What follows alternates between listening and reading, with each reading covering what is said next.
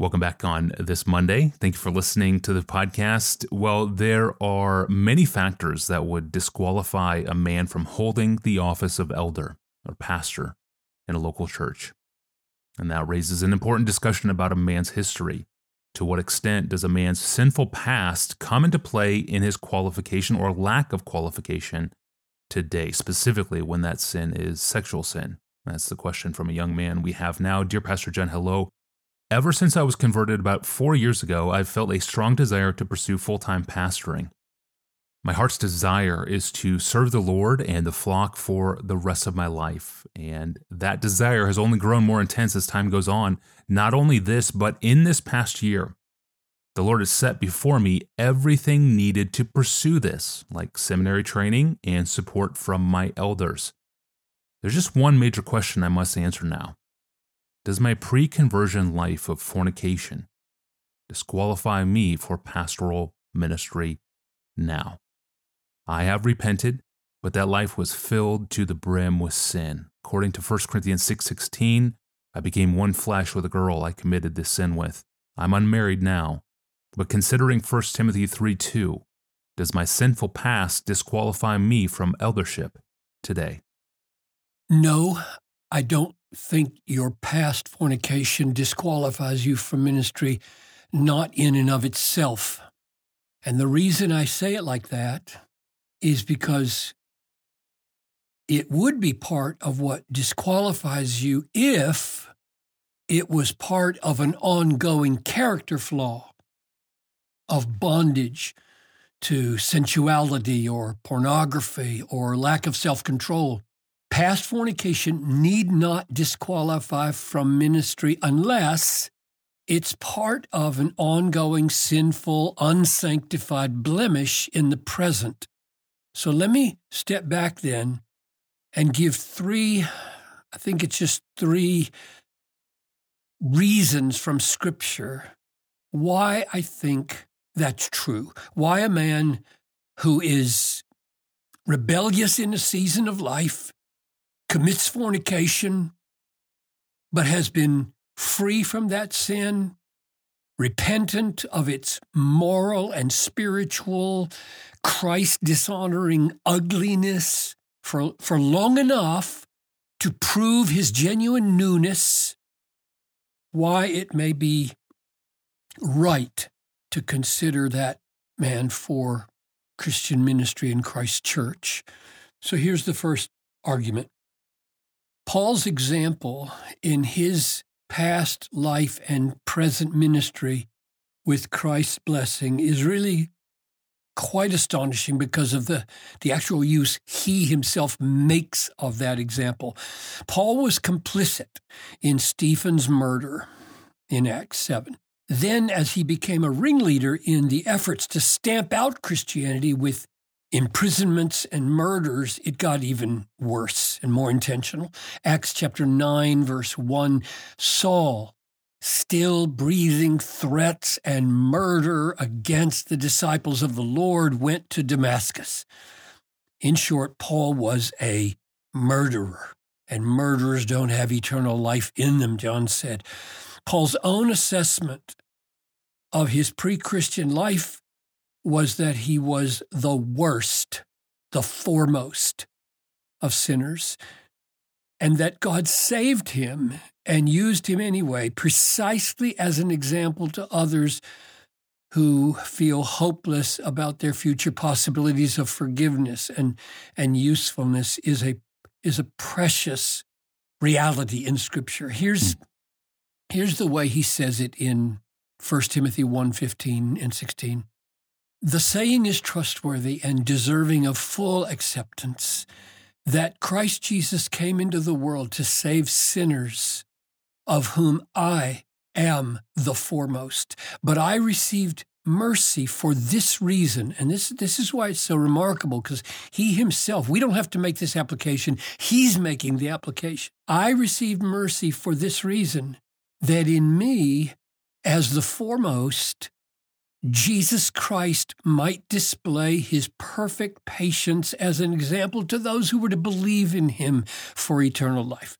So Paul gives his own experience of mercy as an example that I think extends to a person who may not have murdered, but has in fact committed fornication. That's my first argument. Second, it's a little more complicated because the young fellow that we're dealing with here, he's sharp. He, he has studied and he's thought through the possible blockages to his own eldership. He, he's asking a more sophisticated question. He says, he asks, on the basis of 1 Corinthians 6:16, whether in fact fornication is a unique kind of sin that may exclude from ministry when in fact murder may not.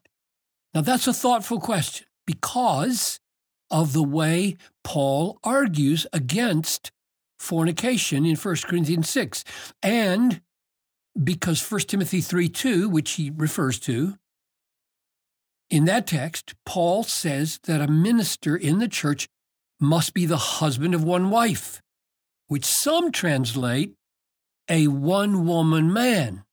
That's pretty common paraphrase, a one woman man. In other words, our friend, this young fellow, wonders if he can qualify as a one woman man because he committed fornication. That's the way he's thinking, which is which is a good way to think. I mean, it's a good question to ask. It means he's not weaseling. He's not trying to squeak out of the rigors of Scripture. So let me try to clarify what I think Paul means by husband of one woman. That's important in the way his argument is against mm-hmm. himself is working, and why one woman man may be a misleading translation. I got a lot of friends that translate it that way, and I've got misgivings about that translation. Suppose your pastor is single now, I think that's legitimate. Mm-hmm. Jesus single, Paul single. I think it's legitimate to have a single man for a pastor. Suppose your pastor is single and he commits fornication regularly with only one woman. Would he qualify mm. as being a one woman man? Well, good grief, Piper. Technically, yes. And we all know that's not what Paul meant. Right. So, translating husband of one woman as one woman man can get us into difficulty if we're not careful. Paul really is dealing with marriage and whether a man is faithful to his wife, whether he commits adultery. Now, the question then becomes what do we make of Paul's argument against fornication in 1 Timothy in 1 Corinthians 6? Because some might say, well, Paul really does argue that in essence, a sexual relationship before marriage is a kind of marriage. And then our young friend might draw the conclusion, well, so I, I was in a sense married and I'm not faithful to that girl today by not being married to her officially. I, not to mention that I can't even get married legitimately if I'm still married to her because that old relationship. Is that what Paul meant? He says in 1 Corinthians 6:14 to 18, the body is not meant for sexual immorality, that is fornication, but for the Lord, and the Lord for the body. Do you not know that your bodies, and here he's getting very specific. He means our sexual organs. Do you not know that your bodies are members of Christ? So our body parts are Christ's body parts. Shall I then take the members of Christ and make them members of a prostitute? And he cries out, Never. Or do you, and then here's the tricky part. He argues like this Or do you not know that he who is joined to a prostitute becomes one body with her and he quotes Genesis 2:24 which is about marriage for as it is written the two shall become one flesh but he who is joined to the Lord becomes one spirit with him Flee from sexual immorality. Now, that's the end of 1 Corinthians 6 14 to 18. So, Paul portrays the horror of fornication for the Christian as taking the body parts of Christ, because ours are his, and making them body parts of a prostitute. That's how intimate and profound sexual intercourse is in Paul's apostolic inspired mind. You become one body with her. What makes the text look ominous for our young friend is that Paul quotes Genesis 2:24, which is a text about marriage. The two shall become one flesh. So, does Paul mean that in essence then the one who fornicates with a prostitute is married to her? That's what he wonders. So that he would be excluded because of 1 Timothy 3 2. And my answer is no. Mm-hmm. That's not what Paul means. He could have said that. He doesn't draw that inference or that conclusion. Wow, that would have been powerful. Wow, if he had said that, but he didn't go there. So what what's he doing? I think what he's doing is this. He says what makes fornication so horrible is that it takes the one flesh design of marriage and prostitutes it.